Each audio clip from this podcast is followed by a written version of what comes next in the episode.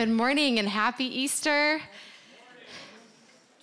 Our scripture reading from today concludes our John series in John chapter 21. And if you're new to reading the Bible, John can be found at the beginning of the New Testament, the second half of the Bible. And the words we read this morning are not mere human words. They are words from God, spoken, um, authored, ordained by the Holy Spirit through John. And so the words we hear today are powerful, are authoritative, and are meant to change our lives. So listen as we read John chapter 21. After this, Jesus revealed himself again to the disciples by the Sea of Tiberias. And he revealed himself in this way Simon Peter, Thomas, called the twin, Nathanael of Cana in Galilee, the sons of Zebedee, and two others of his disciples were together. Simon Peter said to them, I am going fishing. They said to him, We will go with you. Then they went out and got into the boat but that night, they caught nothing. Just as day was breaking, Jesus stood on the shore. Yet the disciples did not know that it was Jesus. Jesus said to them, Children, do you have any fish? They answered him, No. He said to them, Cast the net on the right side of the boat, and you will find some. So they cast it, and now they were not able to haul it in because of the quantity of fish. That disciple, whom Jesus loved, therefore said to Peter, It is the Lord. When Simon Peter heard that it was the Lord, he put on his outer garments, for he was stripped for work, and threw himself into the sea. The other disciples came into the boat, dragging the net full of fish for they were not far from the land, but about a hundred yards off. When they got out on the land, they saw a charcoal fire in place, with fish laid out on it and bread. Jesus said to them, Bring some of the fish that you have just caught. So Simon Peter went aboard and hauled the net ashore full of large fish, 153 of them. And although there were so many, the net was not torn. Jesus said to them, Come and have breakfast. Now, none of the disciples dared ask him, Who are you? They knew it was the Lord. Jesus came and took the bread and gave it to them, and so with the fish. This was now the third time that Jesus revealed was revealed to the disciples after he was raised from the dead. When they had finished breakfast, Jesus said to Simon Peter, Simon, son of John, do you love me more than these? He said to them, Yes, Lord, you know that I love you. He said to him, Feed my lambs. He said to him a second time, Simon, son of John, do you love me? He said to him, Yes, Lord, you know that I love you. He said to him, Tend my sheep.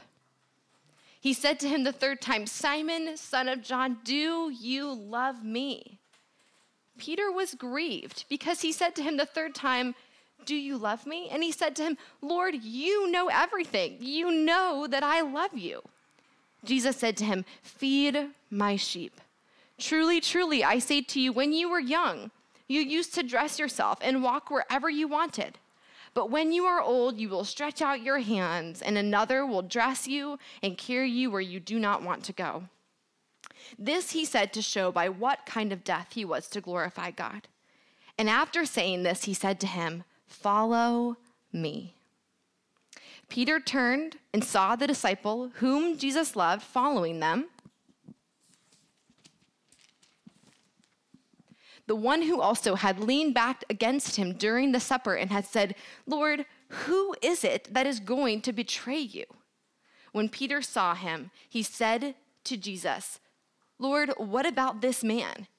Jesus said to him, If it is my will that he remain until I come, what is that to you? You follow me. So the saying spread abroad among the brothers that this disciple was not to die. Yet Jesus did not say to him that he was not to die, but if it is my will that he remain until I come, what is that to you? This is the disciple who is bearing witness about these things and who has written these things, and we know that his testimony is true. Now, there are also many other things that Jesus did. Were every one of them to be written, I suppose that the world itself could not contain the books that would be written. This is the word of the Lord.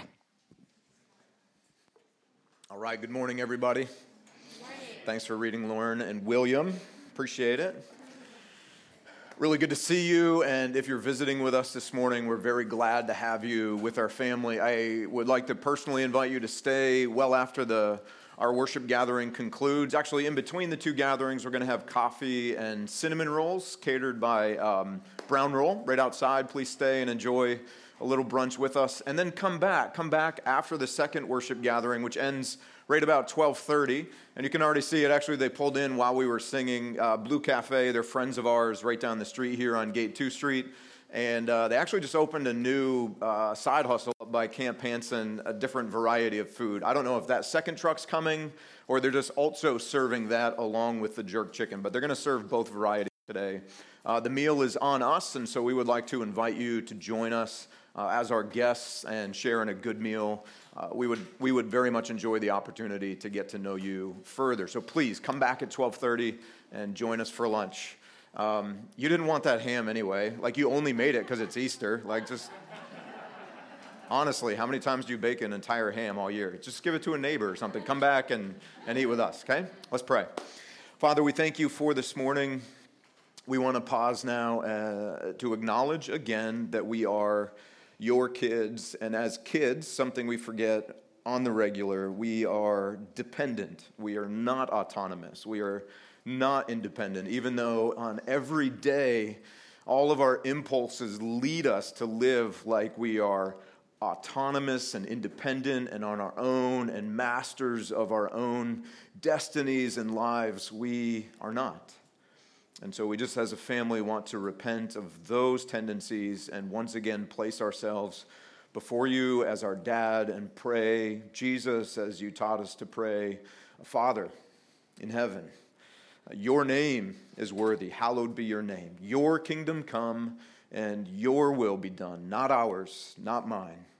We pray that you would give us this morning the bread, the nourishment that our souls need. We walk in here, whether we know it or not, famished and in need of sustainment from you. So I pray that you would give that nourishment to every soul that is present this morning.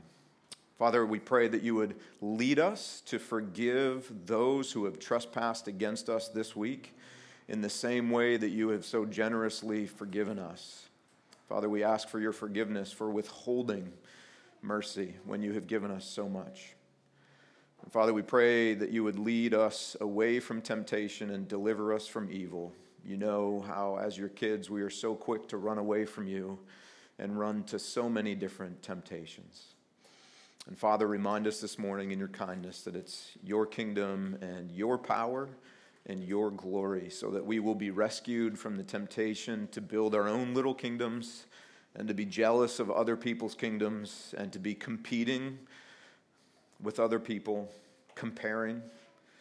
Remind us that it's your glory so that we are rescued from trying to live for our own fame, but that we would rather live gladly for your fame and the good of other people. And Father, the beautiful truth that it's your power, not ours, so that we can be rescued from the American ideal of projecting our own power and showing ourselves to be strong and great. That we would repent of that and rest in the beautiful reality that we live not by our might, not by our power, but by yours. And we pray all this in the name of Jesus. Amen.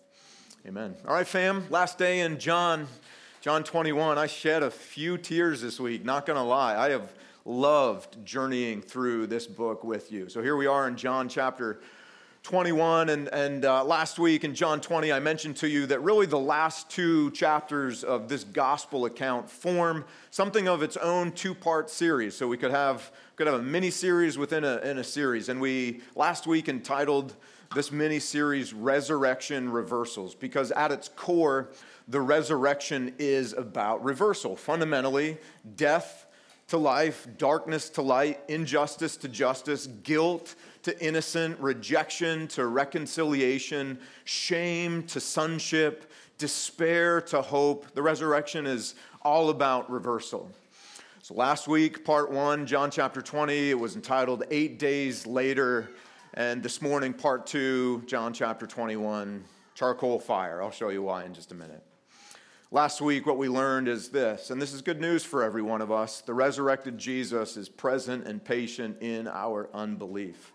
Because there's a misnomer out there in our culture that Christians are those people who no longer have any unbelief, they're just full of belief. No, Christians should be first in line acknowledging unbelief, confessing that unbelief, and asking for the grace. We see this in the Gospels. Remember that one prayer? Jesus, I believe please help my unbelief. Okay? So, guys, let's just be humble. Let's stand in the front of the line and let's actually confess the unbelief that still resides in our hearts. And rather than being threatened by that, as most of you have been for your religious experiences throughout life, the gospel actually calls you to rest in your remaining unbelief, knowing that Jesus is kind and he is present and he is patient in your unbelief. That's good news. That's what we saw in John chapter 20 last week. Now, John 21, here's the big idea for our time this morning charcoal fire, the source of my guilt, becomes a symbol of his grace. That is the greatest reversal in the resurrection narrative. What should be the source of my guilt is transformed by the resurrection of Jesus to become a beautiful symbol of his grace in my life. Some of you guys like outlines and taking notes. Uh, so, for those of you who like to break the chapter down, here are the three uh, kind of hinge points, if you will, or how I see the chapter breaking down and how we'll guide our conversation through the narrative this morning. From verses 1 to 8, I titled that 120 Second Thoughts. I guess it depends where you want to put the comma in that. Um, it could be 120 seconds or 120 second thoughts, or the way I think it goes, 120 second thoughts, okay? 120 second thoughts. 9 to 14, Peter's going to eat a side of guilt for breakfast, or maybe a, a, a big helping of guilt with a side of shame, guilt for breakfast.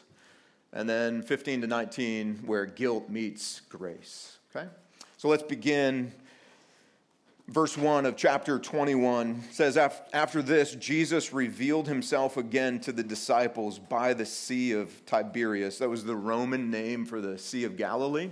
So they're, they're back and they're familiar they've been here a million times throughout the gospels. And what does it say? It says jesus revealed himself in this way. Uh, notice just the opening line though. After this jesus revealed himself what? Again Maybe that's all you need this morning, and maybe we stop the sermon right there. But if you're into underlining or circling, I would encourage you to circle, underline, highlight, tattoo. Just go right upstairs afterwards. the word again. Guys, human history is defined by God's mercy in his purposeful act to reveal himself to you again and again and again and again because it was not enough for Jesus to reveal himself to you one time. Your heart needs him to reveal himself over and over and over again. So he had already revealed himself to his disciples at least three times, we know from John, but they needed to see Jesus again and you need to see Jesus again. And like we said last week, you don't need another explanation from me about the resurrection. You don't need a lesson. You don't need a book. You don't even need this 30 minute sermon. You need the resurrected Jesus to reveal himself to you personally, not to me, so that I can explain it to you or explain my own encounter with the resurrected Jesus to you. You need a personal experience with the resurrected Christ. So I already prayed once, but I'm going to stop and pray again because every one of us needs this this morning. Whether you have seen Jesus clearly a hundred times, ten times, or never, my prayer for every one of us in this room is that today will be defined by a personal revelation from Jesus for your good and for your flourishing. So I'm going to ask for that. Father, I need Jesus to reveal himself to me again. Jesus, I need to see you. It's like I have 20/20 vision one day and then my eyes are shrouded the next. It's like my heart can be glad and rejoice one day, but then in the valley of the shadow of death, it goes dark. And I know everybody in here uh, leans that way, and some in this room, Jesus, have yet to encounter you as their resurrected and rescuing King. So, Father, please give us this gift by your kindness. Jesus, please reveal yourself to us again this morning. We pray. Amen. All right, verse 4, check this out. Just as day was breaking, Jesus stood on the shore. Remember, if you were here last week, remember how uh, John framed up chapter 20? It started out in verse 1 early in the morning, and then what? while it was still dark. So notice the contrast between, between chapter 20 and chapter 21. It was still dark because the morning was being framed up as though, like Jesus' followers were still under the impression that Jesus was dead and in the grave, still dark. An existence without Jesus, fam, is a dark and hopeless existence. But now, John frames up chapter 21, Jesus standing on the shore as the day is breaking the resurrection is the daybreak of human history. It is the singular mark that demonstrates that night will fade and the sun will rise and day will break. Injustice will be replaced with justice, despair will be replaced with hope, and most importantly, perhaps for you this morning, your guilt will be replaced by grace. The resurrection stands as the daybreak of human history. So it's daybreak. The boys are out fishing on the Sea of Tiberias or the Lake of Galilee. Seven of them are there. We read the names already. But honestly, six of them can fade away because the morning is about Peter. Jesus is showing up for Peter's good. So Peter's here. They've been. Uh, now, how many of you have a life verse? No?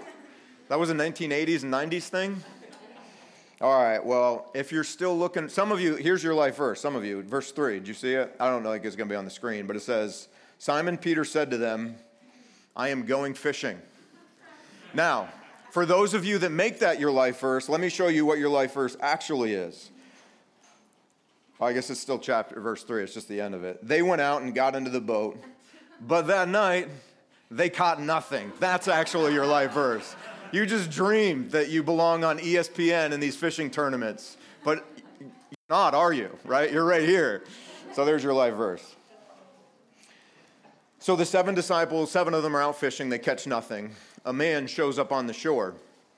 And he says, "Hey guys, uh, notice he, he refers to them as children. That was just a figure. That was that would be like us rolling up on the shore and be like, "Hey fellas, hey boys, hey boys, uh, hey boys, throw your net over on the other side of the boat." Long night of sleep, or long night, sleepless night, no fish. Like, why not? Well, he's crazy, crazy guy on the shore, but why not? So they throw the net over, and the net is just immediately filled with fish. And in that moment, John, uh, who refers to himself regularly in this gospel as the one whom Jesus loved, right? He says, Hey guys, that's not a crazy guy on the shore. Like, that's Jesus. That's, that's definitely something Jesus would do. That's Jesus on the shore. And notice Peter does the most Peter thing. What does he do? He jumps out of the boat and into the water and he swims to shore. Everybody else stays on the boat. And we see this in verse 8. It says, The other, uh, verse 7, um, that disciple whom Jesus loved therefore said to Peter, It is the Lord. And when Peter heard that it was the Lord, he put on his outer garment, for he was stripped for work, and he threw himself into the sea. Remember that phrase. Some of you need to throw yourself into the sea. He threw himself into the sea. The other disciples came in the boat, dragging the net full of fish, for they were not far from the land, but about a hundred yards off. So Peter throws himself into the sea. He's a hundred meters from shore, and he swims. Everybody else comes in the boat. And this is why I entitled verses 1 to 8 120 second thoughts, because this is the most Peter moment ever. And I guarantee, as soon as, look, the fact that Peter threw himself into the sea to swim demonstrates he wasn't willing to wait the amount of time it would take for the boat to get there. He needed to be in Jesus' presence right now. His soul needed something, which, if you recall, for those of you familiar with the, the gospel narrative, you know why. You know it was just a few nights ago where over a, a campfire, Peter denied any connection to Jesus. All the while, it was just a night before where he said, Jesus, I love you more than anybody else, so much so I would die for you. And then 24 hours later, less than 24 hours later, Jesus, who? Right? His soul, he needs, he needs a good, a good heartfelt experience with Jesus. So 120 second thoughts. Did you know the world record for the 100 meter swim is 46.91 seconds? Did you know that? 47 seconds. The rest of us swim 100 meters in about two minutes, 120 seconds. Sometimes we read these narratives and we're like, oh, Peter jumped in the water and then he was on the shore. Nope. Peter jumped into the water and then swam for 120 seconds to shore. That means Peter had 120 second thoughts. What, what am I doing? I do this all the time. I rush in without thinking it through. I probably look like a complete fool to everybody else on the boat. I look desperate. Um, I look desperate to the people. What am, I, what am I doing? I'm a grown man, and here I am swimming in the water. And so you might wonder, man, I wonder what Peter was thinking for 120 seconds while he was swimming to shore to see Jesus. I don't think we have to wonder. I think we can put pieces together. And here's where I would go if I know it's assuming something, but I feel like when I see Peter and I ask him about this moment, I feel like this is what he would say. Remember John 18, this will be on the screen for you. I think this is what was filling Peter's mind. This is the night of the crucifixion. Now, the servants and the officers had made a charcoal fire because it was cold, and they were standing and warming themselves. Peter also was with them, standing and warming himself. The charcoal fire came to be the defining symbol of Peter's denial. So there's a lot to remember there. It has a particular smell, it has a particular sound, the crackling. I think Peter's remembering his moment around the fire, denying his relationship with Jesus, not just to grown men, but to a young, young girl. And then we have this description from Luke, where Luke records it powerfully this way but Peter said, Man, I don't know what you're talking about. I have no idea who Jesus is. I, have no idea what you're talking about. And immediately, while he was still speaking, the rooster crowed. I think for 120 seconds, the rooster's crow was replaying in Peter's mind. And the Lord turned and looked at Peter. I think for 120 seconds, Peter's remembering that first eye contact from Jesus. We've all been in moments like that where, in an intimate moment, your eyes connect with a person with whom you have hurt or wounded, whose trust you have betrayed, you have shocked them in some kind of way, you've, you've violated something relationally. There's a powerful moment. He's remembering this eyesight. And Peter remembered the saying of the Lord, how he had said to him before the rooster crows, Today you will deny me three times. I think with every stroke that Peter took, those words went through his head. You're a denier. You deny, you will deny me three times. And look at these words Peter went out and wept bitterly. Tears flowed down his cheeks. I think for 120 seconds, though he was swimming, Peter was drowning in a sea of his own thoughts filled with despair and guilt and shame. 120 seconds of second thoughts. I wonder how many of you this morning feel like you have a 120 seconds worth of second thoughts standing between you and Jesus who awaits you on the shore.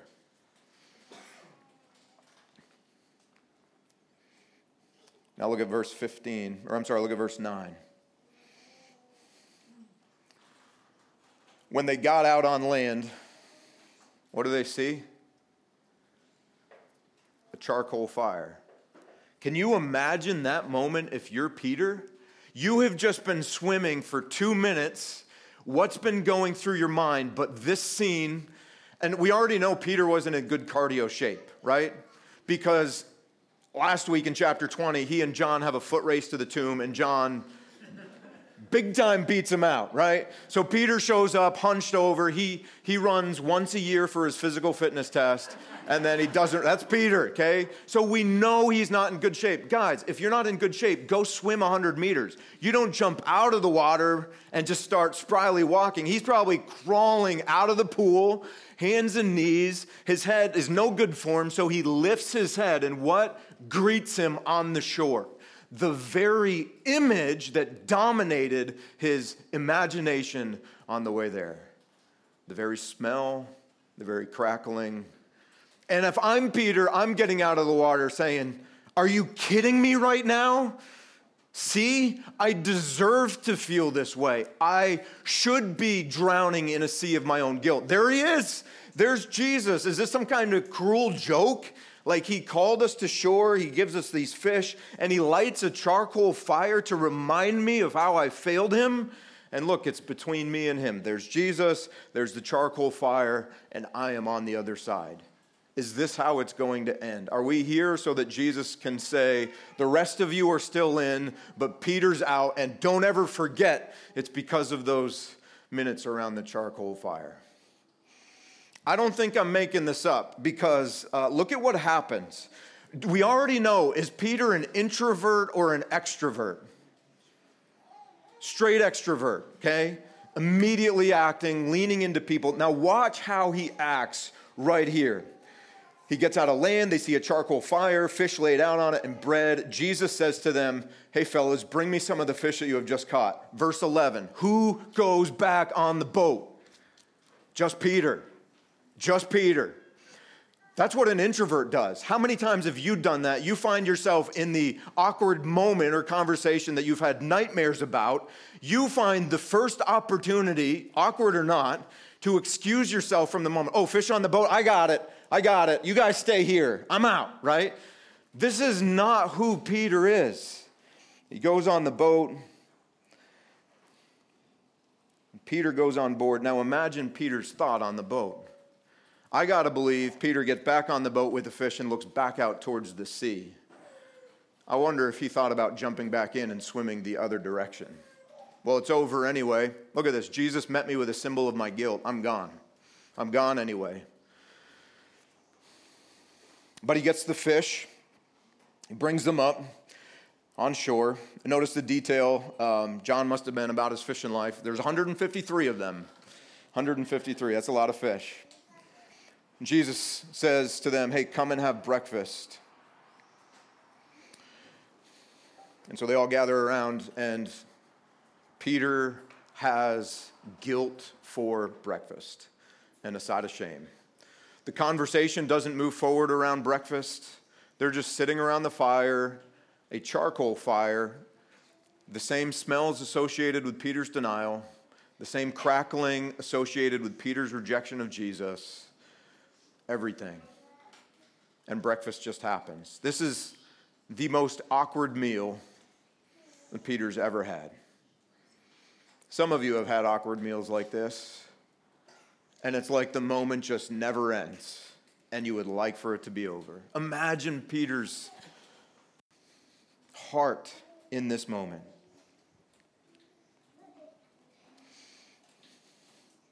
Some of you don't have to imagine because you had guilt for breakfast this morning.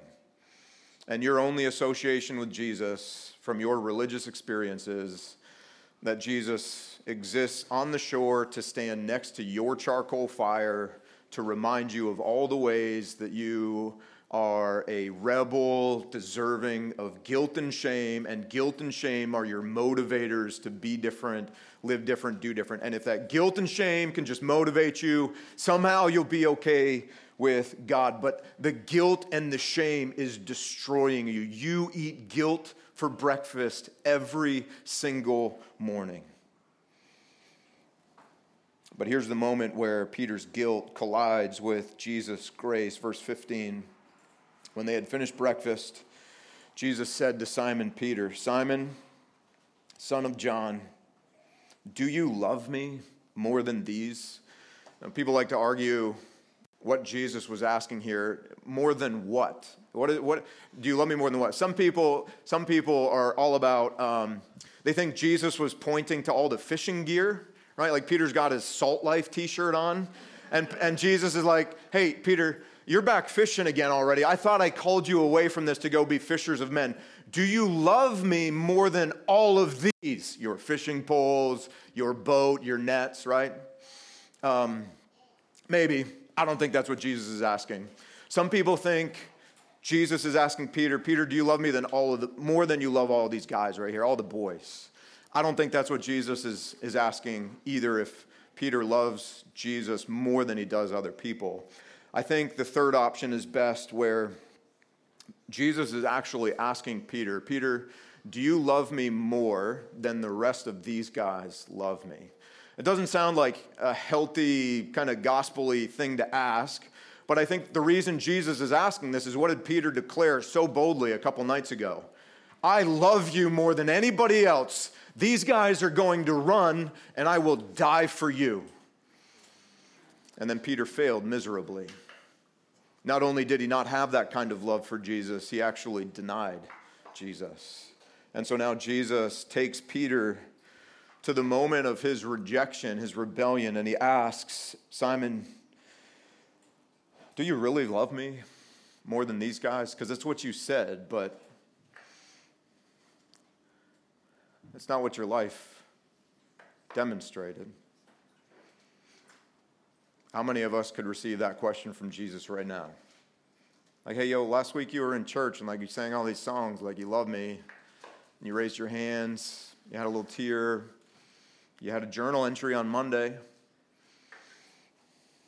Do you really love me more than these? John said to him, or Peter said to him, Yes, Lord. You know, you know that I love you. You know it.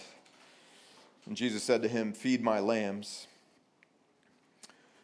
I'll say something about that in a minute. Verse 16, again, he said to him a second time, Simon, son of John, do you really love me? And Peter, a second time, says, uh, Yes, Jesus, you know that I love you. And again, Jesus said to him, Okay, tend my sheep.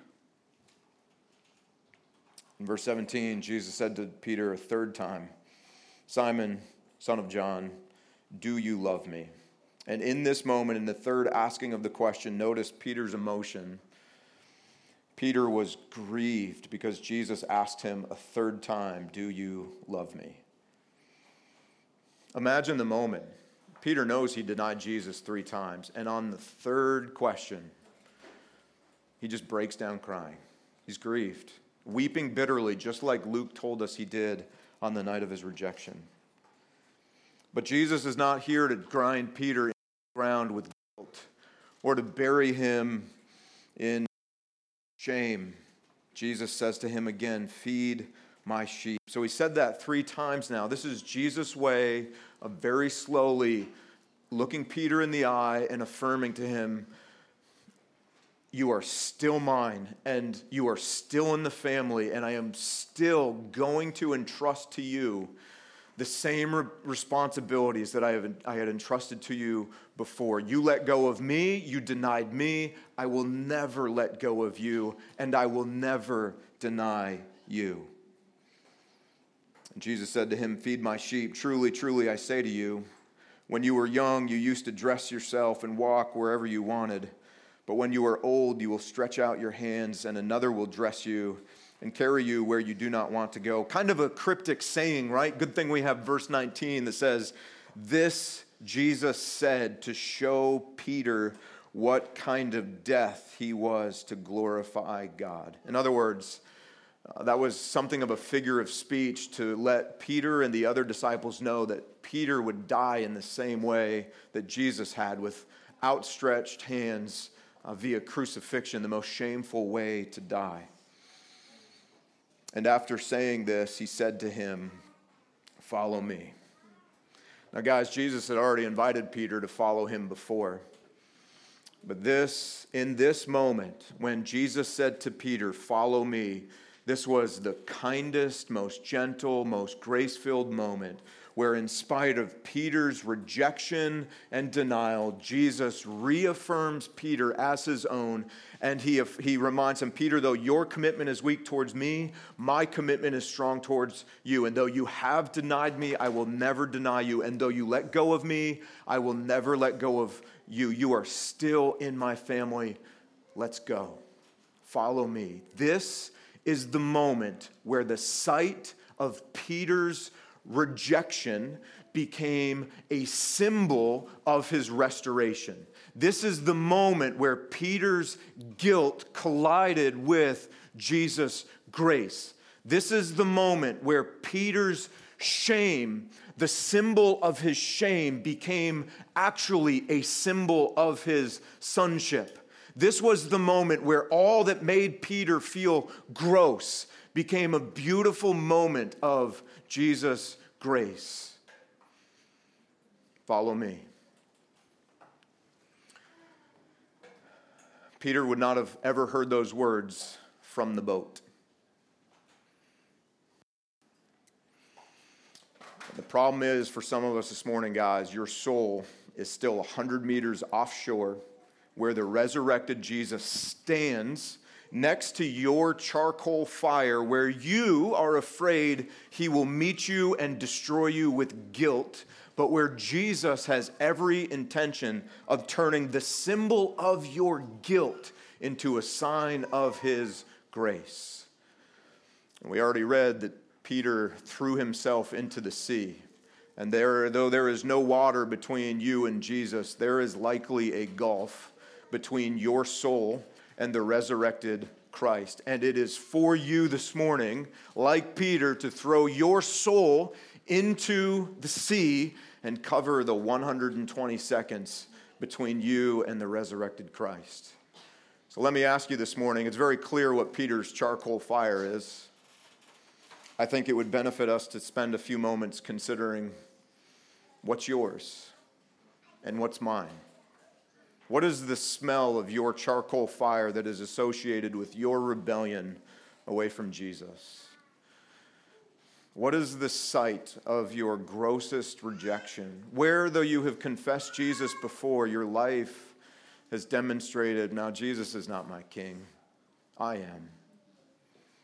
Where have you followed the sweet and seductive voice of temptation only to be burned by the fire of that rebellion and then have the smoke linger in your nostrils, a nauseating sense. After moments of exhilaration that you thought were the most life giving, as the pleasure faded, you were left with disgust, despair, shame, guilt, and a nauseating sense from the lingering smoke of your charcoal fire.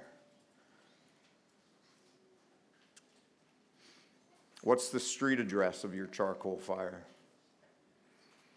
I wonder what's the web address of your charcoal fire? I wonder what the dollar amount is of your charcoal fire. I wonder what the secret is that is your fire.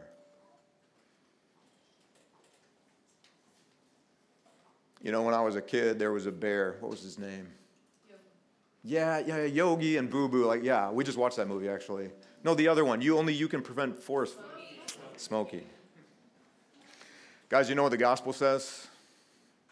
Not only can you not prevent forest fires, the gospel says your life is full. You got a forest fire full of charcoal fires in your soul. And the thing is, while we're having this conversation right now, we're not even talking hardcore past tense. We're talking the embers of some of your charcoal fires are not only still burning, they are giving off a ton of smoke. The thing is, it's invisible to the rest of us in this room, even while it's choking out your soul right now.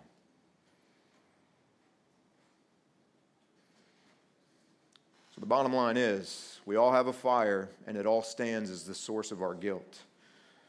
The invitation that Jesus gives to you this morning is to throw yourself into the sea to swim yourself to shore and to meet him at that place where the symbol of your guilt will become a symbol of His grace, where the symbol of what makes you feel disgusting will actually be turned into a symbol that proves deeply loved daughter. The symbol that just fills your heart with shame becomes a symbol that says deeply loved son. The site where Jesus will meet you and where your guilt will become grace. So I'm going to stop talking right now. And just kind of as a head nod to Peter's personal experience, uh, Darren's going to come and lead us in response. But I, I asked him earlier, I said, Darren, I want 120 seconds to tick by. I want 120 silent seconds because I want you, like Peter, and me, like Peter, to throw ourselves into the sea.